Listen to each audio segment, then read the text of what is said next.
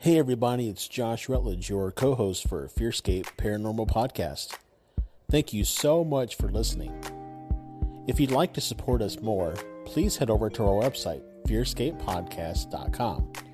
There you can click on store and browse some really awesome t-shirts and maybe pick a couple up, or even go to our Patreon page and see how you can support us monthly. We love bringing you awesome content just as much as you like listening to it. Enjoy the show. The following program is presented for entertainment purposes. WCHQ does not necessarily endorse the ideas presented.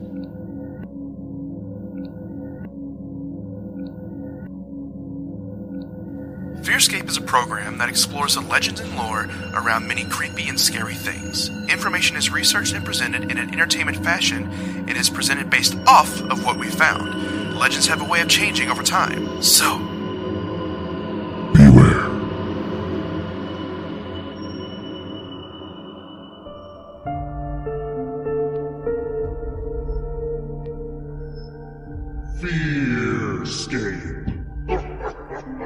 Welcome back, ladies and gentlemen, to Fearscape here on 100.9 FM WCHQ as well as the Destination Nation Network. We are your home for all things spooky and paranormal and weird and creepy, just like my co host, Josh Rutledge. How's it going, Josh? Hey there, everybody. You're doing great. That's right. I'm Stefan Gearhart, your other host, and we are joined uh, today by a really cool guest that we've asked to come on the show and gladly said yes. We have author Kevin Gibson, author of the book Secret Louisville, as well as The Liberation of Crystal Hill, also also a writer for Leo Weekly. Um, he was uh, and actually used to be a host here at WCHQ as That's well. right. You guys might know him. Uh, but yeah, we've got him coming on. We're going to be getting spooky with Kev Dog over here. That's right. I just made up your new nickname. Uh, so we're going to be getting spooky with him. Uh, but uh, as usual, before we get into that, Josh, how are you? Doing well. Are you? I'm doing quite well, actually. I, I'm a little tired. I've been not sleeping well since I accidentally lit myself on fire a couple nights ago. this is that. That was some fun stuff for our our friend list to make fun of you. right. So it made really really cool. But anyways, but let's get into some spooky news so we can get this show on the road.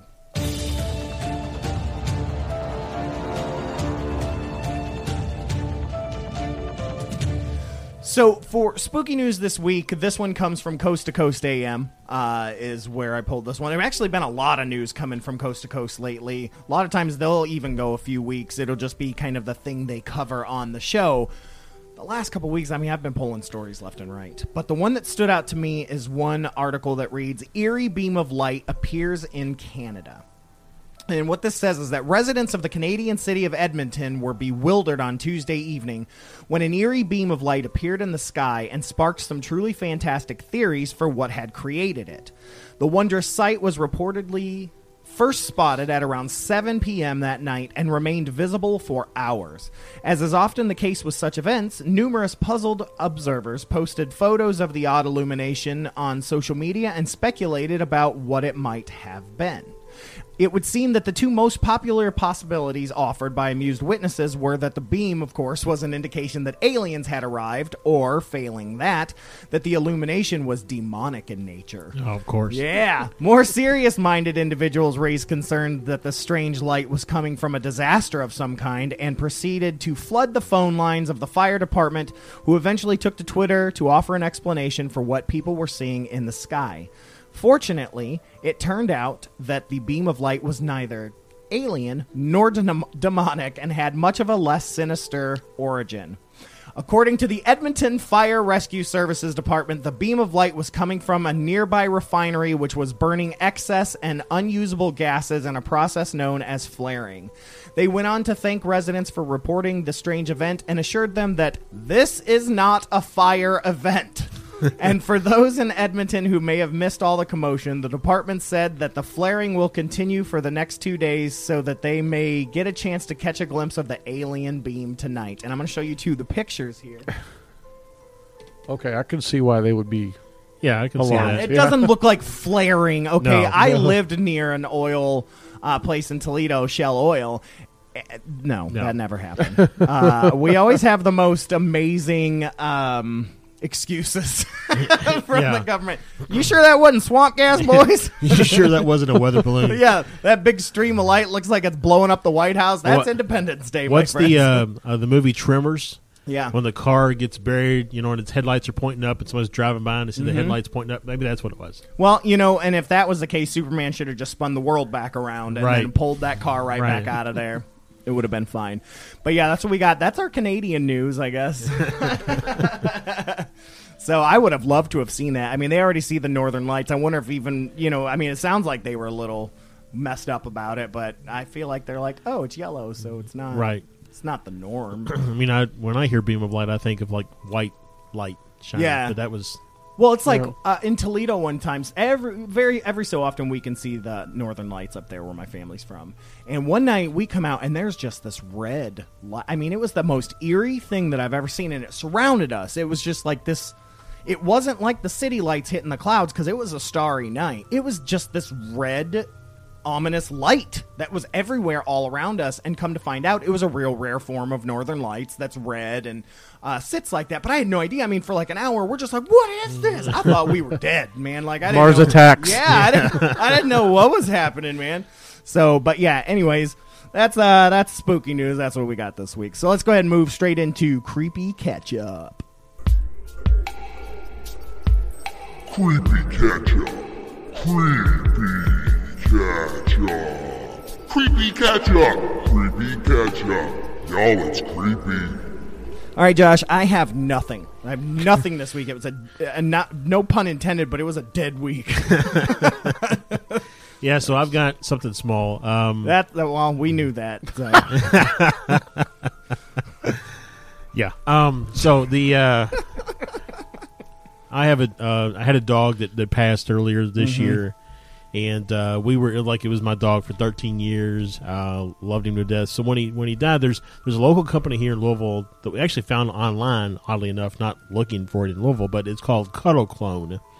And um, oh yeah, I've seen those. and Yeah. with like like pictures of your animal and descriptions of you of your animal, they will make you uh, basically a, a, uh, a stuffed animal type Mm-hmm. version of your animal. And uh, I mean, it, it looks just like my dog Eli. I mean, it, the the spot Sidebar. How much was that? Expensive. That's what I thought. Yeah, I'm Um, gonna stick with the stop. don't the make don't make purchase don't make purchases when grieving is the is the moral of the story. Um, but uh, so anyways, we we bought uh, the cuddle clone. It took like eight weeks. They made it and they shipped it to us. So anyways, we we just moved, um, and uh, finally were able to get the cuddle clone out and, and set it up in the living room. And um, since then, I've been seeing uh, animal type uh, disturbances around the house. really? Um, so like my story from last week, I said I thought I saw my cat come into the room, but my cat was laying Yeah. on the couch next to me. So that was you know was very small, like a, a dog or a cat type uh, movement out of this corner of my eye. The other day, I was just standing in the living room, and my cat's sitting next to me, looking out the window, and I hear the sound of my dog flop down on the floor. So I don't know. You know, I've, I've I've had I've heard of a lot of different ghost encounters. I've never heard of a ghost animal Oh, encounter. oh yeah. When I lived on uh, Six and uh, Six and Park, we had uh, what we thought were always ghost cats. I mean, we would sit there, and I would sit on the bed, and I would feel, I would feel the cat come up and sit next to me, and go to pet the cat. There's nothing there. There's an impression in the bed, or you could feel, you'd be standing, you'd feel it rub against your leg. Cats are sitting in the living room. Hmm. Yeah. we used to talk all the time that we had a, a house full of rescue dead ghost cats. like, Well, interestingly, right around the corner here, Hilltop Tavern, the owner Yeah. once told me that two different employees, late, late, late in the night, they would be sitting there talking to somebody, and they would reach down, and like, because they saw a cat there, and then one of them even said, "Where's why is there a cat in here?" And the owner, the owner said, "There's no cat in here. What are you talking?" He said, "I just, it just walked past me." Hmm. So I don't know. I believe it. I Those lo- cats, I maybe- love maybe Hilltop they're a Tavern, thing. man. Oh, me too. Good, good food. Love good the place. tacos, yeah. Yes. but yeah, now I'm gonna have to go in for the ghost cats. Um, but yeah, so I, I absolutely believe that. Yeah. I mean, especially if we believe how loyal dogs are. Oh, yeah. I mean, it could have attached itself to that. What what was it called? Cuddle clone. Cuddle well, clone. And I've also got his collar and tags on the on cuddle the cuddle clone. Yeah. There you go. Well, So- and one thing when when uh, I've had two different dogs die over the last 15, 20 years, and you know you get so used to certain sounds that there there were times that that I would hear the jingle of their collar, oh yeah. and then you're like, wait, that can't be Right. But you, it's it's so like real Yeah, we that still. you think it's you know that it really happens. my wife and I, we lost a pet uh, two years ago that was her emotional support for 10 years. I mean, I only knew him for a year, but mm. like I'm telling you, there are times we hear his collar and none of the, all the animals have bandanas, not collars. So there is no jingle. Mm-hmm. And like, I'll hear it sometimes, hear him come down the stairs, like hear that jingle, but she mm-hmm. hears it quite frequently. So all your animals have bandanas? Yeah. Like the cast of Oklahoma? yes. it's cute. and the jingling gets annoying. So. How do you know Uh, they're coming, though? Well, uh, well, Kenobi, we have hardwood floors, so he's like tick Yeah, tick tick tick yeah. tick tick tick. The cats, no, that hey cat. You know. Even with Jingly, they're they're slick. They're not, there's no getting away from that. Uh, but yeah, so that's our um, uh, creepy catch up, I reckon. Yep. Um, but yeah, so let's get into our topic here, which is getting spooky with Mr. Kevin Gibson. Uh, Josh, uh, I'm gonna hand over the reins over to you. yeah, pal. sure. So, so Kevin, I, I first found you. We did uh, Great Day Live yeah. uh, back a few, back around the Halloween time, Mhm. and uh, I was online looking, or you know, on their website looking at our recording, and I'm like, "Hey, what's this uh, secret Louisville book?" And uh, I saw your name, and I was like, "Oh wow, you're local. It'd be great to have you on the show." And so I reached out to you, and and you know, uh, weeks later, here we are. So, um, I guess let's just uh, start with, you know, how how did you get into uh, to writing, and, and more importantly, you know, where did the secret Louisville book come from? Well, the, the book actually is is basically a format sort of book. Uh, the the publisher Reedy Press is based out of St. Louis, and they come up with book concepts, and then they find writers around the country in, in major metropolitan areas areas to write a local version. Hmm. And so they basically said, "Here's the concept. Here's the basic format. Run with it." So I don't really have to make it like any of the other books if I don't want to. I just kind of kind of find my own way and create a book for them that, that I think will be interesting to the people here. Because obviously I know the market. I've been writing in this market for Right. 25 years. Okay. Um, so I just went out and started talking to people and doing some reading, and and uh, it just uh, put together you know like ninety different stories, little different Yep. snippets of things that, and it's not all spooky stuff. It's you know a lot right, of it's just, just, weird. here's a here's a weird spot you didn't know about. Here's a weird piece of history you didn't know about. mm-hmm. Uh, but some of them were haunting related Yeah. or spooky things. And uh, one of my favorite stories that I do a lot of speaking engagements, talk to groups and, and you know banquets and lunch clubs and things like that.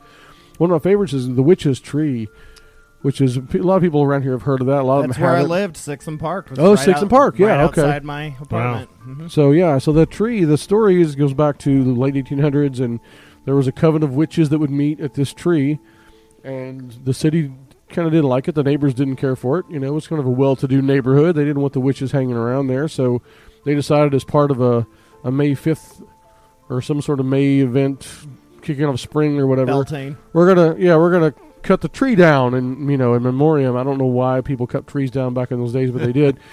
Um, and so the witches got mad and said, "We're going to put a curse on the city." And eleven months later, to the day, uh, this giant electrical storm hit Louisville and did all kinds of damage. And the legend is, and you can believe it or not, the legend is that a bolt of lightning struck the stump of the old tree, Wow. and a new tree grew. And the gr- the tree that's there now is gnarled and creepy and It is. gross looking. Yeah, and you can just drive up to it and, and find it. And but people still leave, you know, little trinkets and Mhm. stuff to to kind of appease the witches so that they Huh. don't. Well, it was fun for us because I am Wiccan, and so were, so were my two roommates as well. So we were always like, "This is so cool. We Yeah. live we live where the witch's tree is." Um, but I mean, I would be mad. I mean, if it happened May fifth, that's right around Beltane, which is a pagan holiday. So yeah, they That's- would be super mad. Yeah, Right. yeah. It's So like- I mean, it's I mean, it's a great story, and I, people love to hear that story because most of them have never seen the tree. They don't Yeah. know about the tree. Um, so I. I can only hope that people, after they read the book, they go down there and check it out. Because I took my girlfriend down there, and I'm like, "You- "I'm just going to show you an interesting thing that I'm not going to tell you what it's about Yeah. until we get there." And she was just like, "Oh my god, this is so cool! This is so great!" But it really is something to see. It's worth going down there. So sixth w- and Six and Park, Park, yeah. Mhm. Which we is- we could always tell when uh, somebody had done a news story on it or whatever, because all of a sudden for the next week, a Yeah. bunch of people be coming and taking pictures and stuff. Yeah. And we had done because I do improv comedy as well. My old improv troupe, we had created the most inaccurate ghost tour in Kentuckiana. and uh, essentially, we would get suggestions, and we would improvise a ghost tour around Central Park and thing, and we would just make up things. Like it was the best. We had so much fun, and uh, and we we we had already said that it was this haunted tree before we knew about the whole witch tree legend and stuff like Yeah. that. So when we found out, we were like, "Oh my gosh!" it's a really cool tree, regardless of what why it exists the way it exists. Regardless, it's really cool looking. yeah, so it sixth, is. sixth and Park is that Old Louisville? Yeah, Yeah, oh, right yeah. at Central Okay. Park, Okay, right Yeah. on the corner. Yep. cool. So the um, Now uh, I got a que- I, wa- I got a question. Okay. It's like because you know you said you had like ninety stores or whatever. Now, did you get somewhere you were like, well, this isn't gonna work? That's the ones I'm Oh, always because Yeah. I'm always curious about how many you actually interviewed. Well, there's talked about. there's one like there's not far from here. There's a, a house with an Olympic sized swimming pool in, in the basement, and it's you know it's one of those things where I, I know where it is, but like I, I didn't want to publish this book with the address, you know, because of invasion of privacy. And I, you know, I got to got to the point where I'm like I, I literally pulled up in front of the house and was going to walk up there and knock on the door, and I thought, nope, I'm just going to let this one go because then I'm invading their privacy by even Right. asking. So. But yeah, it's just not far from here. Um, but the, you know, whoever was there was a was like an Olympic swimmer, and they built they built the house with this pool in the basement. wow. yes, I know. Uh, like oh, what is it? Walnut Street Baptist Church. They has Mhm. like a bowling alley, I think. In, Oh, in is the that church. right? Yeah, I didn't know that. Yeah, I think I remember because I went to middle school at Noe Middle, which is just down the street next to like Manual High School and, Mhm. and U of L and all that kind of stuff. And uh, we took a um, uh, we was, we used to take field trips to Walnut Street Baptist Church to go bowling. To go bowling, Bowling for Jesus. bowling exactly, man. Mm, bad jokes, bad jokes. I got a hundred of them. I got a hundred of them. So the um, uh, well, I was going to say something a while ago about your uh, you know the tree. It, it- those gnarled looking trees are always really interesting to me, like, Yeah. and, and it seems like it seems like there's always a lot around cemeteries, and I always wondered if it's something to do with like the energy of the dead or whatever that, that causes a tree to kind of grow gnarled like that. Or the, or the chemicals from the embalming. Or they, Oh, yeah, didn't could be think that too. that, Yeah, or the evil spirits. or that demonic position. yeah, that's a light. Okay, that's um that you know that that whole little area, the apartments that I lived in, it's like a horseshoe, and so that tree is just the first part. Like we used to call them Dr. Seuss trees, the ones that are sitting inside the horseshoe, because the flowers would grow along the branches, and and and it was crazy. It wasn't like like um. So they wouldn't grow at like the tips of the branches. That would grow. No, they would grow on the main branch, like like a like a sleeve. It was always the weirdest thing, and we would call it. We she my my ex called it the Dr. Seuss trees Oh. because they're you know all those flowers and they're just looks like a sweater. my my wife actually lived uh, down around that area. Uh, she lived on uh, St. James Court, um, and I want to say either in or close to the Pink Palace. nice. so- Pink Palace is up for sale right now. Was it? Yep, it's up for sale. there you go, Stefan. Super haunted. Yeah, it's on the list, so I'll have to get to that one day. Yeah, we we one day, man, I saw a guy. We were walking by in St. James Court, walking by the Conrad Caldwell Mansion, and uh, we saw a guy looked kind of like Teddy Roosevelt, smoking a big fat cigar and had a pool stick in his hand. And we're like, "Whoa, that's crazy," you know. And then the next day, we're talking to uh, the guy had come out. He was putting a sign up, and we were like, "Oh man, did you guys have a party last night?" You know, blah blah. blah. You know, we saw this guy, and they were like, he was like, "No, we had no party, but you know that they say that you could see the guy. One of, and I forget which one it was, and he always played pool, and he was always smoking cigars. And of course, I had to look up David Domine's book, and there's a Yeah. story in there about it. We were just blown away Wow. because we saw this guy. In a, like a tux, just Yeah. smoking a cigar with a pool stick in his hand. So yeah, um, that, that is crazy that uh, you would see that. I mean, I, and that's I've never seen seen a ghost. I've seen signs of a ghost or stuff that a ghost has done, but I, it's like a bucket list item. I, I've been kind of lucky. The times that I've seen things, I was not alone. And so, No. like, I, I there's be, there's definitely been times, and those are the ones I question. But when like me and someone else both saw the same thing, I, I, and That's when you know you're not crazy. yeah, Right. exactly. What's it? What you say? The pudding. Yeah, it's pudding because the proof is in the pudding. Yeah. So it's a pudding moment. Pudding, like it. Instead of pudding. so when you, so you're going around, uh, getting back to your book real quick. So you're going back, going around and talking to people. Um, I mean, how, how did you get started? Just talk to one person leads to another person, and so on and so forth. Well, or- I knew uh, one thing I, that I always do with a book, and I'm getting ready to do this for my next book, is I just put a call on social media for s ah. anything that I may not know about.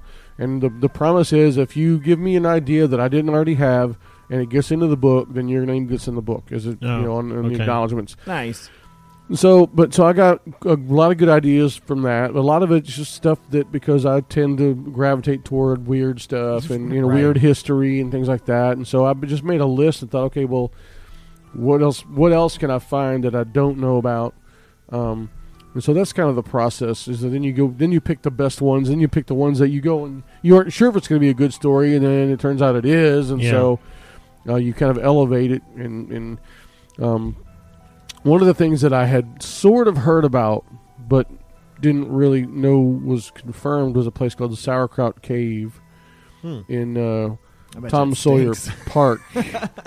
well, I probably did in today, but in, it's in Tom Sawyer Park, and you can access it. Um, I don't. It's got no trespassing signs around it now. I think probably because of my book, but but there was a there was an insane asylum on the hill there, and the cave was underneath it. The, the insane asylum was torn down back in the eighties, but the cave is still there. And so the legend is that they they would ferment sauerkraut in the cave to feed to the residents of the insane asylum, people Mm. who've been locked away and Mhm. um, were receiving quote unquote care.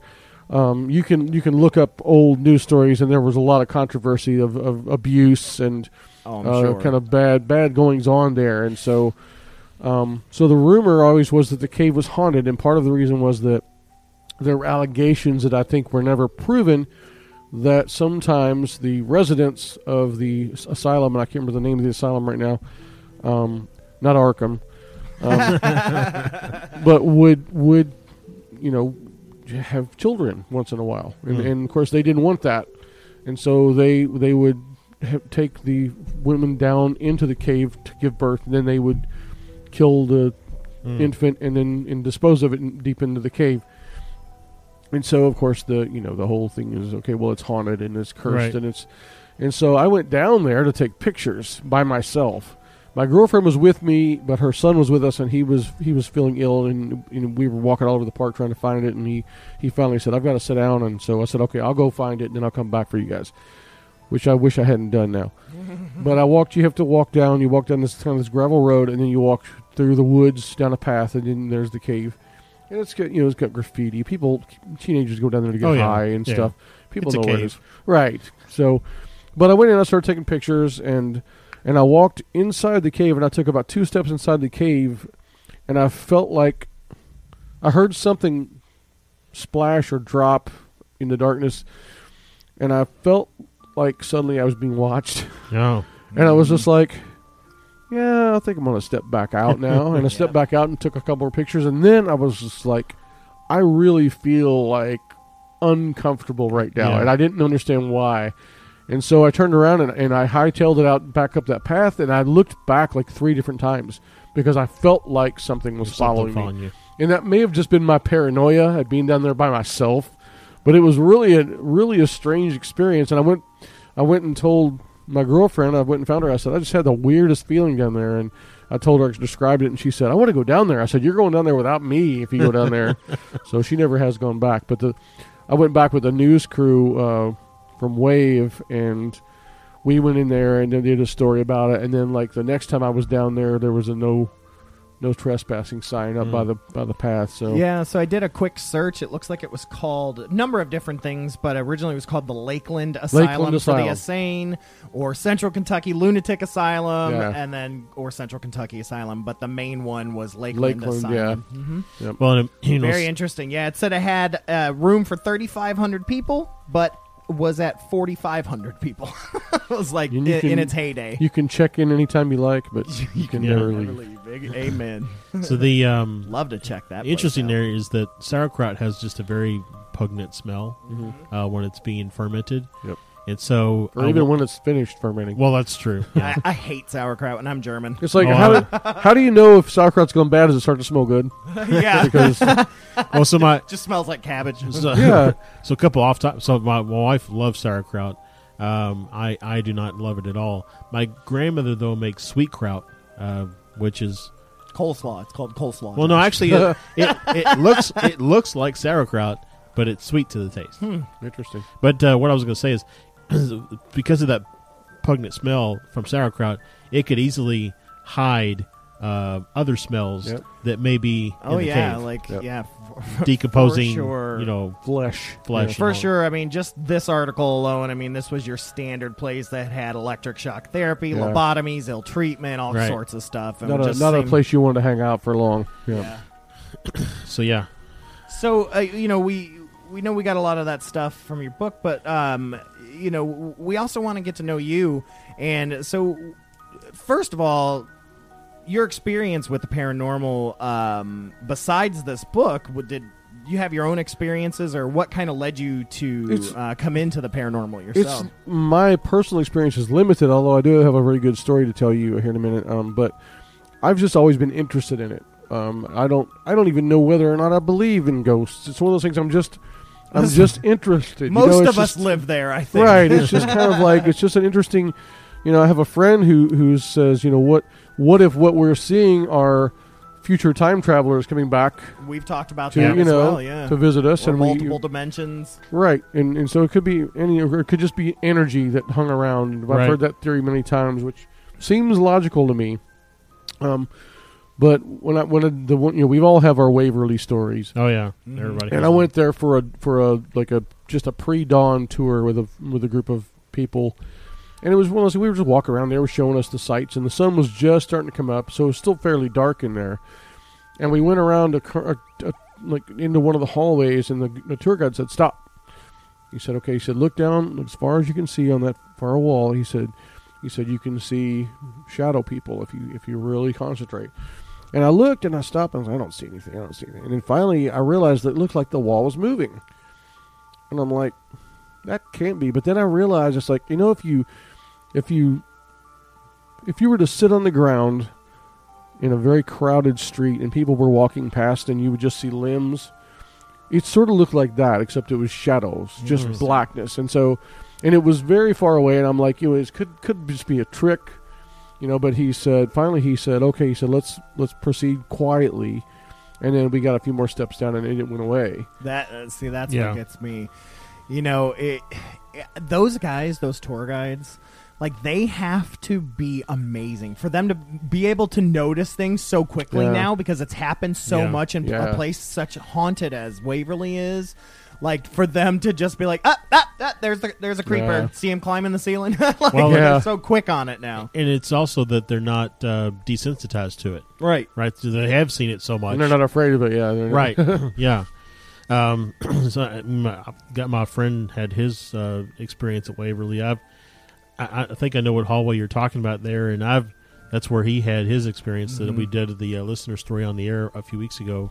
But um, yeah, I've been to Waverly twice. Uh, once as the haunted house, uh, and then Right. secondly just on it like a, a tour with like 25 or 30 people. yeah that's And, what this uh, was yeah and you know they stop at all the you know the the room where the nurse hung Right. herself and all that kind of the stuff. The death And- chute and all yeah, that yeah you know, I mean, uh, but Room it, five hundred two. but Yeah. you know, and, I, and I've I've always heard things, but I've never seen anything. And it it, it really is like a bucket list item. now It's kind of interesting because, well, my bucket list is simply Waverly. I still have never been. Like when I was a kid, Oh, really? I used to try to sneak up there, but I got caught every single time.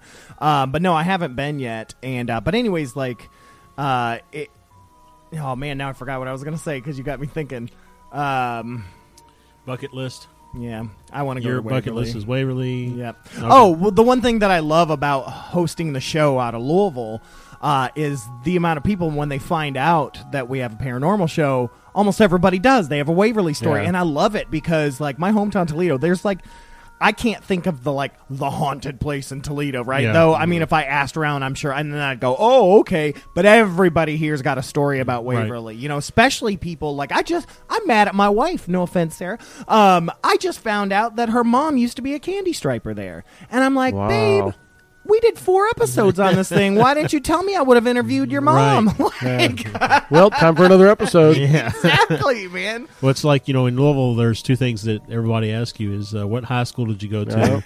and uh, and what's your Waverly story? What's your Waverly story exactly? And yeah, and other sports related. things. Yeah, UK or U of L. Yeah. Yeah. When I I, get so first moved of down here, that's what I got. And I had no idea either. I'm from Ohio, so it was Ohio State and Michigan. And I was I just said Ohio State? And they were like, Wrong answer. Yeah. to the merits. Uh, and so with your book, and it doesn't even have to be the paranormal stuff, but like, it, it- what was the thing that blew your mind the most in Secret Louisville? Like the thing that you had no idea about, and you were like, "Whoa," you know? there were there were probably settlements that were here that I never knew about until you know I started really looking into that. You know, I always knew about Shippingport Island, but I didn't realize it was once a like its own little city. Yeah. You know, and it was up until the literally up until the early '50s. There were people living on Shippingport Island before you know the government took it over, and then. Uh, Another one is the the point. You know, you've seen Heigold Facade there on, on River Road at Frankfort. Mm-hmm. And I never, it was just, oh, it's just some old house, you know. And I remember they moved it at one point, and, and I just, I never thought much about it. Well, then I started looking into it, and that there was a, you know, where the where the the botanical gardens is going in, and all that, you know, where along Beargrass Creek. You know, but back then, Beargrass Creek ran along the Ohio River to Second Street, and and so there was a settlement there called the Point, and it was wealthy people, many of them who lived in New Orleans and came here for the summers because it was more you know less hot, Hmm. and they had all these big houses and. Um, it was it was one of the prominent neighborhoods in Louisville in you know the early days of you know up until about 1850 1860 um, and you know so it's and it's the only thing left of it now is the Heigold facade because the 37 flood Right. wiped it out Yeah, and then there's one building, you know, where the, the condos are uh, there on River Road, that big complex that's that's been there for maybe five or six years. Yep. There is like a little like a brick building behind there, and it's got fencing around it. And that is one of that is the last full standing building from the point, Hmm. and it was just someone's house. Um, but you know that that I'm like I've I've seen that building a million times on the Heigold facade a million times, and I had no idea that there was you know that prominent kind of area there. Did you happen to uh, to cover? Did you know about the Merriweather House and uh, Harrods Creek? No, so I, because I live in Goshen, and so I'm away in downtown to work every day. I drive River Road. That's like my Yeah. route. So there's a house in uh, Harrods Creek there uh, called the Merriweather House, and it looks like an old steamboat type Yeah. style house.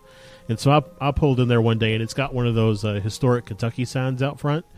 And so I read about it a little bit, and then I got online and researched it. And it turns out that um, that is the oldest um, house in Kentucky uh, to be owned, originally owned by African Americans. And so that whole area of Harrods Creek was originally a, an African American settlement.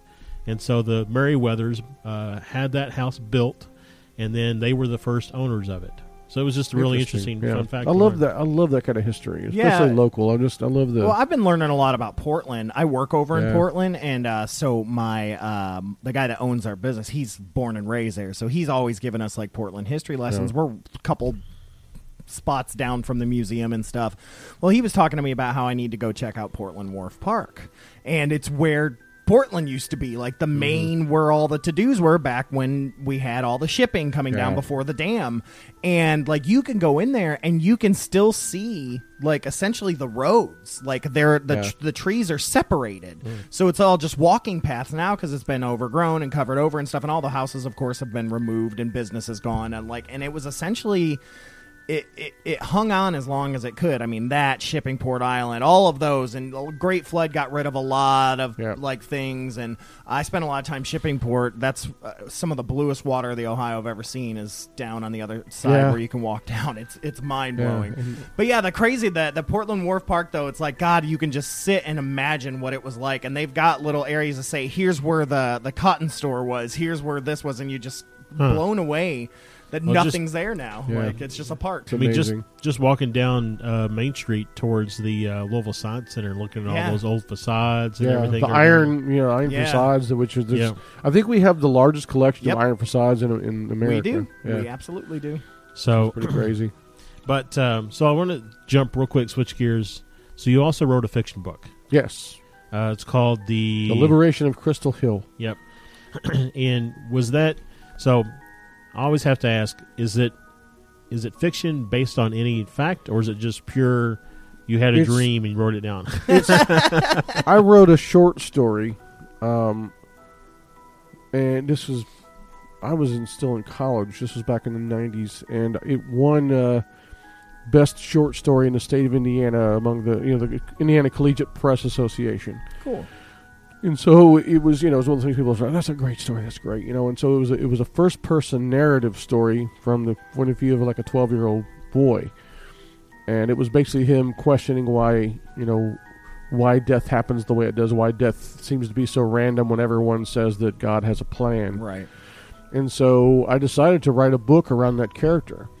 And so what I did was I found I researched and found different kind of random bizarre deaths and worked weave them into the story so that this character goes on this journey where he's changed by experiencing this and you know he's he's grown up growing up in this Protestant conservative town and family and he's been being told all these things and he's he's learning on his own that, that it's not what it seems. And so the ghost story is that the the original mayor of the founder of the town mayor jesse crystal and of course uh, crystal hill is named after him okay.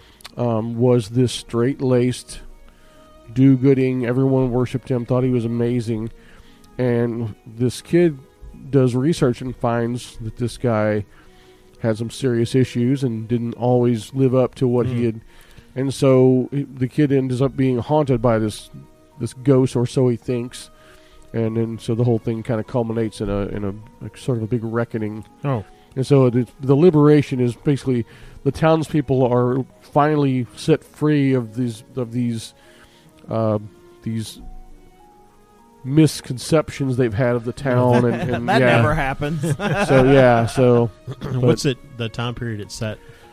uh it's it's sort of ambiguous i mean Okay. it's a little town in indiana that's fictional um I, i've sort of set it up above floyd's knobs um but it's you know i, I would probably guess it in the 70s or something 80s Okay. maybe yeah Okay.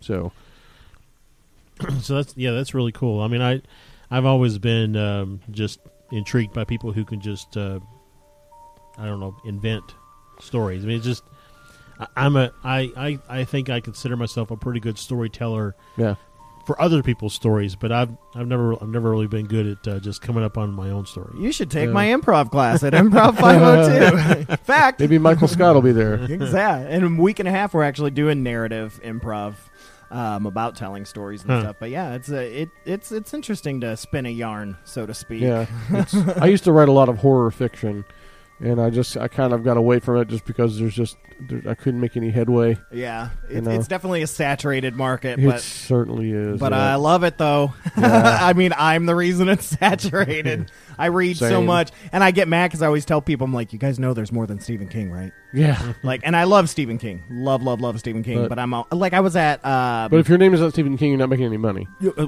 yeah, well, unless you you're know. his son, Joe Hill, now you're making Yeah. money. But uh, I was at Half Price Books the other day, and I go to the horror section. It was literally all Stephen King books, and Yeah. there was like a smidge of like some other things. Yeah, I like horror anthologies Yeah, because then you get so many different voices and so many Mhm. different ideas and stories. Those are my favorite things to read when I'm looking for fiction. yeah, Because uh, have you guys ever uh, read uh, Harlan Ellison? Sort of a sci-fi. He did a lot of sort of dystopian fiction. Um, he has got a book that has been out of print for a long time. I think called uh, Deathbird stories, and that was one of my favorite books of all time, just because of just the stories were fantastic. His writing voice really influenced me as a writer. Um, you might be able to find one on, you know, eBay or Yeah. something, but but I've I've still got my copy and I'm holding tight to it. Nobody gets to borrow it, so don't ask. But uh, Yeah, I, I that's my thing. Is as I've gotten older, I love finding books from the '70s and back that haven't gotten re-released and things Yeah. like that. Um, uh, Half Price Books is really good about that, and I meant to say it was at Book and Music Exchange, not Half Price Okay. Books. Half Price Oh. Books has a good horror section, but they also have those old paperbacks like of horror and Oh. sci-fi, and I collect a lot of old sci-fi from the 50s and 60s and 70s and and stuff like that, and it's just it's it's incredible to read those old voices, Mm-hmm. you know, and to hear that. And it's a shame that so many of them have lost because they just became these, you know, pocketbook, Yeah. Yeah. you know, whatever Yep. trash. You know, they re- read on the beach, you know, like all those romance Yeah. novels. Same thing. yeah, Unfortunately, my uh, my ADD kicks in, and I'm not very good at reading books. But I do love a lot of uh, audio books, and so Mhm. unfortunately, if, if it's not available as an audio book, I'm probably not going to hear. Yeah, it. well, uh, there are a lot of uh, uh, nonprofits and stuff that are now finding old books Cool. and they're making audio books out of them. I'll give you a link to one of Yeah. the websites that I, I can't think of it offhand, but you can also volunteer and do the audio for these books. You know, it's not high tech. It's not like there's music playing Yeah. and echoes like some of them different are now. voices. right. uh, You know, it's just people, but they Yeah. are. They're reading these old books that have been out of print that no one's really reading anymore. Um, so that there are audio versions of them. So a lot of them are public domain books, things that have hit the public domain. So we're they're always adding new ones every year, and Huh. it's it's really cool. I've actually recorded a couple, um, and it's really cool because I love like H.P. Lovecraft and stuff like Yeah. that, and Yeah. so love it. That's pretty cool. So, um, you just finished up a recent book. I can't remember what you told me it was. That the one that just came out was uh, the unique eats and eateries. In, Just Lou- about in yeah, Louisville. yep. Okay. Just about local restaurants that I mean, their backstories and you know Okay. You're kind of a jack of all trades, man. I have a lot of interests. Uh, I've written I've written sports, I've written arts criticism, I've written news features. I mean, you name it. I've you know I've done. Yeah, I've no, done I. I, I get that too. As an artist, I I like I write, I sing, I I do theater, I do improv, I do all these different things. My dad's like, just pick one. yeah, I, I write music as well. I write songs. There you and, go, you know, yeah. rock songs. But And so there you go. And then I've got two different podcasts on two different subjects, and so yeah, it's it's all right. Um, but I want to get back to real quick. Um, your uh, did you ever ha- besides Waverly? Did you ever have any other experiences ever happen to you? You said yeah, two my, or three. my family is sort of rich with it. My my grandmother, my late grandmother, um, would tell us a story when we were kids that was famous, and she would ever so often she would tell us. And uh, she she grew up in Greensburg, Kentucky, and they were extremely poor. My best they- friend's from Greensburg. Really? Mhm. She Get was out. born and raised. She's ten years older than me, so she's she's there right now actually Well, because her and dad it's, uh, still lives well, there. My, my grandmother grew up there in the twenties, you know, the the depression and stuff, Mm-hmm. and uh, they lived literally in a cabin. You know, it was they lived in a cabin, and so uh, she woke up one morning. She was in bed with her mom. Her dad was already out, I guess, in the fields working, mm-hmm. and she said that this woman with a blue dress and black hair was walking around their bedroom. And she was just watching it. And she was like seven or eight years old. But she remembered this so vividly and would tell the same story every time. And she said that the woman was just was like she was she says it was like she was in a kitchen fixing you know, Hmm. fixing meals or doing something, but there was nothing there but her Mhm. and she was being attentive to certain things and she said at some point her mom her mom was like sleeping with her kind of her hand over her head on the pillow and this woman walked over and reached over her mom and of course she was like watching this from, from and the woman touched her mom's arm and her and her mom's arm moved she moved her arm you know like if some if someone touches you when you're asleep Right. Recoil. you, right and so and so she watched that happen and then when her mom started to wake up from it the the image of the woman just sank down into the floor and disappeared Wow. and she told us this story over and over and over where there was one time that i was there and i was about 12 or 13 my mom was there and in this kitchen we were at this kitchen table and so I was on one side, and there was the you know old rotary phone hanging on the Yeah. wall Yep. with the long cord because my grandma liked to walk around and do Yep. dishes. and my mom was was uh, on across from me, and my grandma was next to to me, and she was telling the story. We were talking about the supernatural and do you believe in it and blah blah blah. And my mom all of a sudden her eyes got real big, and she said, "What did you do?" And I said, "What do you mean?" She said, "Look," and I turned around, and the phone cord was going back and forth, oh, back and Oh, forth. And she said, "Did you hit that?" I said, "No, I was sitting right here." But like, yeah, and I and I saw it too. I was like, so we all were like, "What the hmm. f?" Because we were the only three people there, and that thing was like swinging, like somebody was had grabbed it and swung Swinging it. it back Big and Yeah. burst of energy, man. So yeah, so it was you know I'd like, Mama, I don't want to hear that story anymore. but uh, around that time in my life, though, I've, and I've got a personal experience that uh, no one ever really believed until I got older. And same thing, you tell the same story over and over, and it begins to be believable. Right. You know. so I was around. We lived in Jeffersonville in a little house. Um, I was around probably nine or so, and one, I mean, the middle of the night, I don't know what time it was. I woke up and just was wide awake all of a sudden for no good reason. And so I was like, "Well, maybe I'll go to the bathroom." Or maybe. And so I kind of sat up a little bit in bed, and I looked, and, and from my bedroom, I could look kind of through the hallway in a caddy corner, the bathroom. I could see the bathroom there. Mhm. My parents' bedroom was right there too. It was a tiny little, you know, ranch house built in the '60s, and I could see there was a white figure, a child-like, child-sized Hmm. figure standing in the bathroom. And I was like, and it was just a form. It wasn't didn't have a face. It just Right. was like the form of a child. And I was just like, ugh, you know what the hell? and so this thing floats. It didn't walk. It floated through the hallway and into my room and up next to my bed. And of course, I was nine. I, I grabbed the covers and pulled them over my head. Yep. And I still do that- that. I still. I probably would if I saw this thing today. And so after a while, nothing happened, and I pulled them back, and it was gone. I was like, "Oh my gosh, what you know?" And I so I sort of set up, I was going to go to the bathroom again, and there it was again in the bathroom. Mm, twice, man. And so this had actually happened three times, and the third time I just didn't take the covers back off of my head, and I fell back asleep. And the next morning I told my parents, they were like, "Yeah, yeah, whatever. What an imagination you get." right. I told my grandparents, I told everyone, and then they didn't believe me. And you know, like I don't know, maybe a year later, same thing. I wake up in the middle of the night. You know, I'm like, oh, what the? And I, and I go to sit up, and there it is again in the bathroom. And I said, nope, not this time. And I just I cover up my head and finally fell back asleep. I didn't even want any part of it. Well, then my parents, we went and they put in an offer on a house in Clarksville. We were getting ready to move, and we knew we were moving, and it was we were our in our last weeks in the the house that I'd grown up in. And I woke up one night, and my dog Peppy was on the bed. By this point, he had gotten to the point where he'd like to sleep with me, mm-hmm. right? And so I woke up middle of the night, don't know what time it was, and I looked up and there is this thing and he's and it's this time it's got an arm and it's reached out and it's holding onto the doorknob of my of my bedroom door. And about the time that I looked up, my dog looked up at it. and I went and that was the last time I saw it. But I'm like, if Peppy saw it, I know something was there. He didn't growl or anything. He just looked up at it. So and maybe he just heard me, felt me stir and look. I don't Yeah. know, but he looked at the thing. So and that was that's the last time I ever saw. We moved out two or three years, weeks later, and you know, Man. That's like uh, I tell people all the time: if you want to know if your house is haunted, just get an animal for just a couple Yeah. couple of days. Yeah, just, foster a dog. Just get a cat and let it walk around and stare at nothing.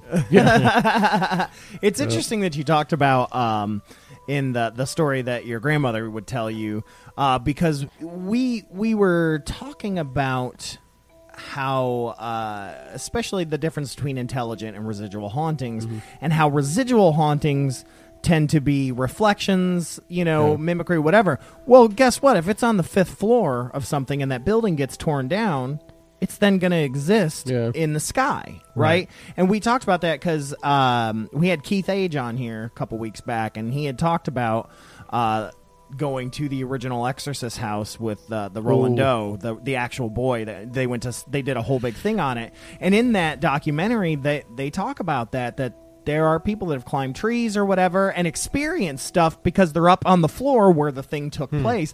And Mm-hmm. so I was thinking about that the whole time when you were like, "Oh, it looked like she was doing dishes," because she was. She was still doing dishes Right. and fixing food in her old kitchen, right. Right. You know, or in the asylum, it's like, how many floors was there? Are there, you know, things that Yeah. happened up above sour, sauerkraut cave? You know, like Right. different stuff like that. That's something that's just I never thought about. You just always think that they just Right.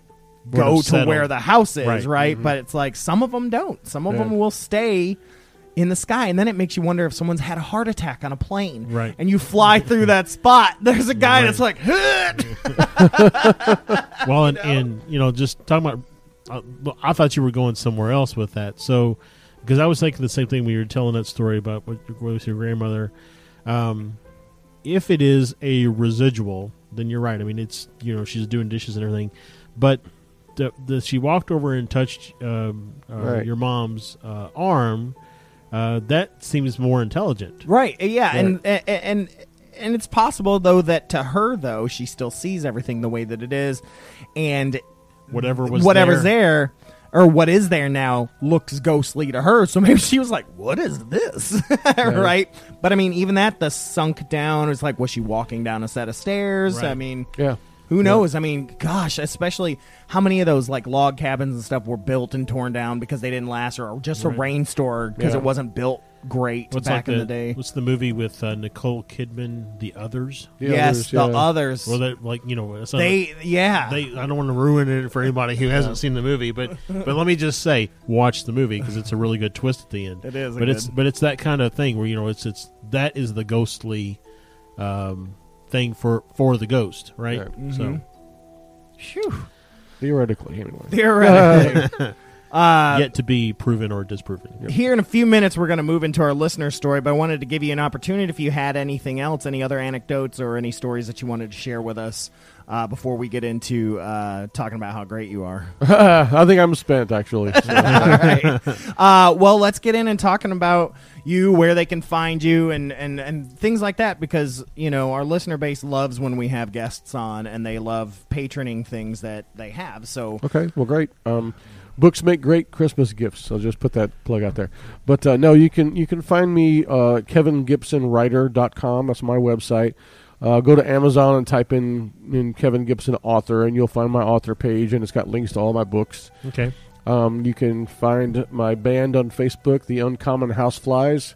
yeah, Uh, we have a couple of ghostly tales. Uh, we we did a an interesting uh, murder ballad version of Grandma Got Run Over by a Reindeer, which we're very proud of. Do you got Um, some of that stuff on um, online that we could listen to the music on YouTube or anything? Yeah, it's uh, YouTube, iTunes, Amazon. Great. I would love yeah. to end the show with one of your songs. Okay, I'll great. And I good. can I can send you an MP3 if you Sure. if you'd like. Either way you want to do it. Um, yeah, But uh, yeah. Anytime we have a musician, I try to. I Yeah. try. I'd yeah, one of the songs is of the actually kind of a ghost story, so I'll send you that Great. one. It's, Yeah, it's please called do that. Supermarket Sushi. Yeah, so make sure to stick So- around after we say goodbye and listen to that song. Great. Yeah, I would love that. Um, but no, and, and like just you can follow me on Twitter at at, uh, at KG Ramon, like the band the Ramones. Okay. KG Ramon. Uh, you can find me on Facebook, Kevin Gibson, author.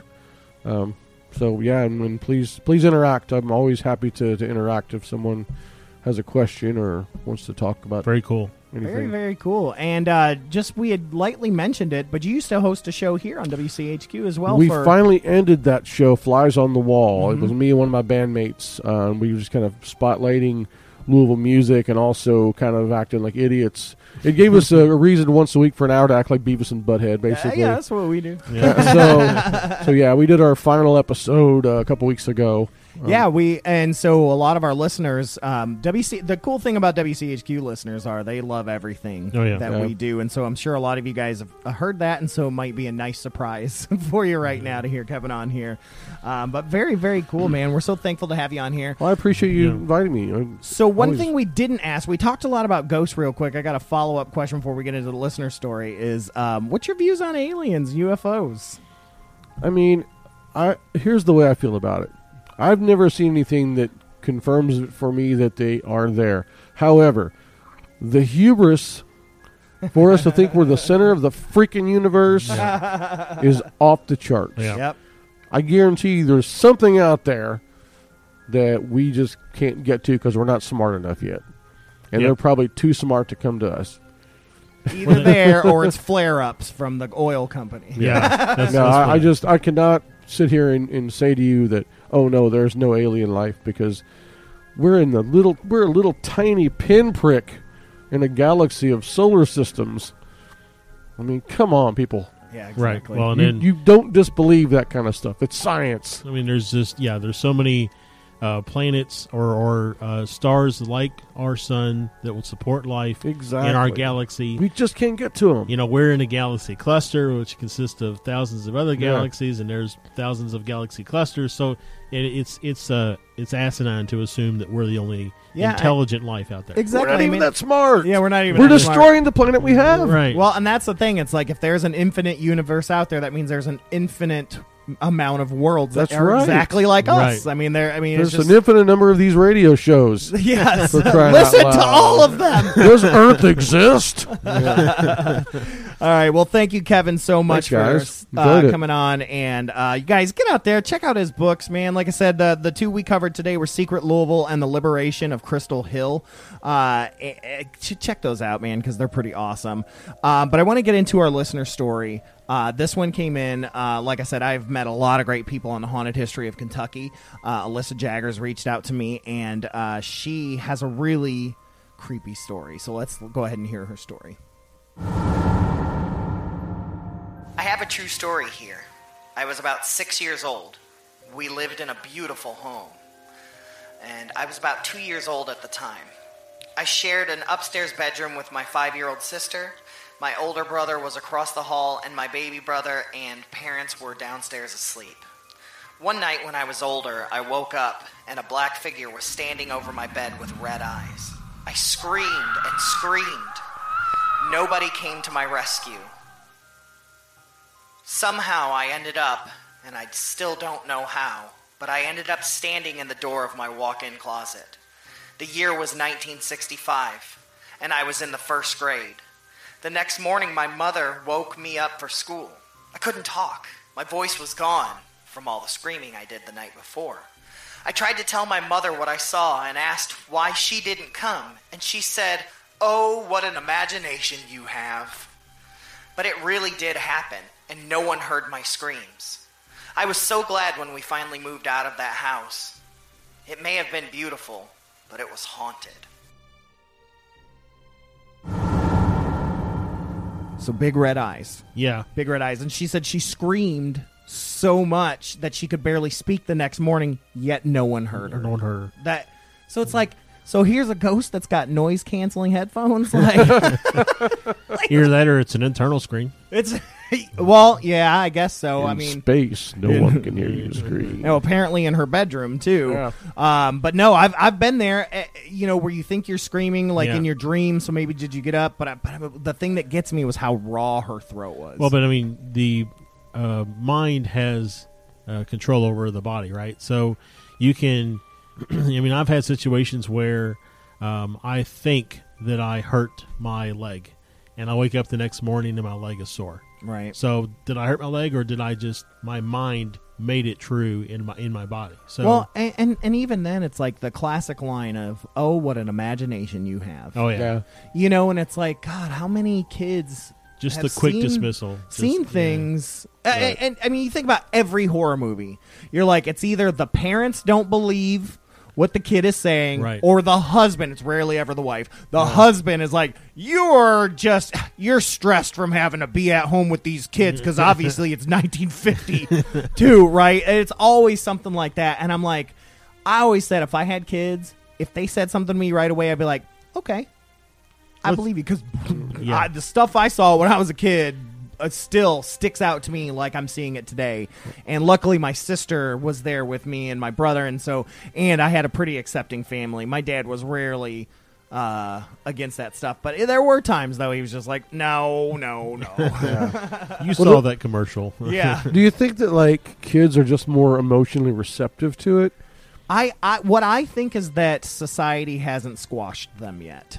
Right. because we do when, improv's the same way when i have to teach them i have to teach them how to use their imagination muscle again Yeah. because they've been told it's it's not okay to be silly and goofy and pretend to be a pirate anymore and you know now it's a little different now with cosplay being so big and stuff Yeah. but so it's a, usually a lot of the older students that i get but yeah i think they get squashed down and they just think that what they saw was their imagination Yeah. Yeah, and, and then the, they um, also, as you age, um, as your mind develops, you you develop theories around you, you you explain away things, whereas a child doesn't have the intelligent factor to be able to explain things away. So Or the need to explain it away. Right. You know, Right, to, to, well- to not look crazy to your friends and family. and thus brings back society. Society Yeah. says that none of this stuff is real, Right. Uh, you know, and that it's hokey and that it's crazy. And there's still a, a hangover from the the back in the days that it's all craziness, right? That it's that's Right. some sort of mental disorder.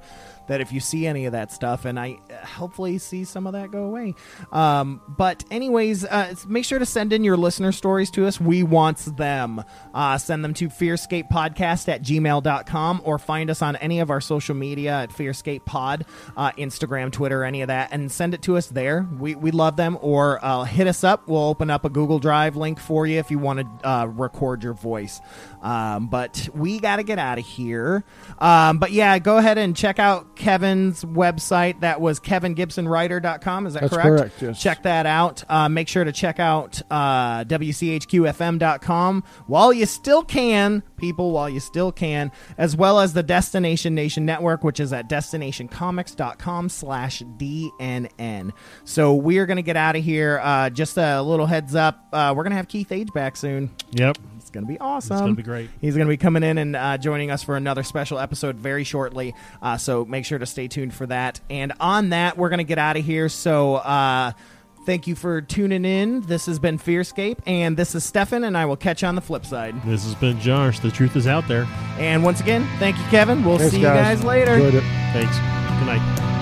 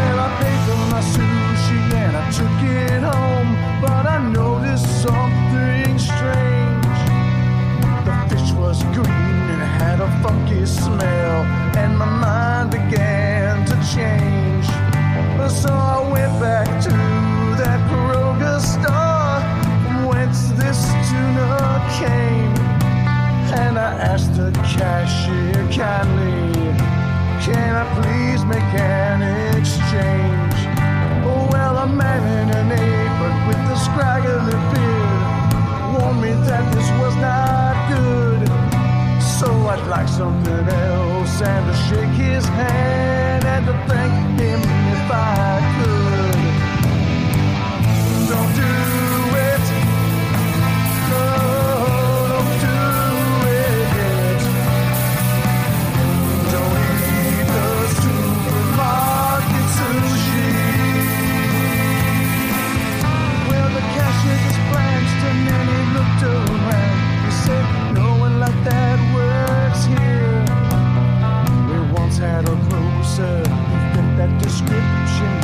dead now for six years. He said, Sir, I don't know quite what to say, except to tell you this. Our story is haunted by the ghost of that man, and he died eating tepid fish. When I stood there and stared, my mouth open wide, I could not believe what he just said. But I decided right then that I would never eat supermarket sushi again. Don't do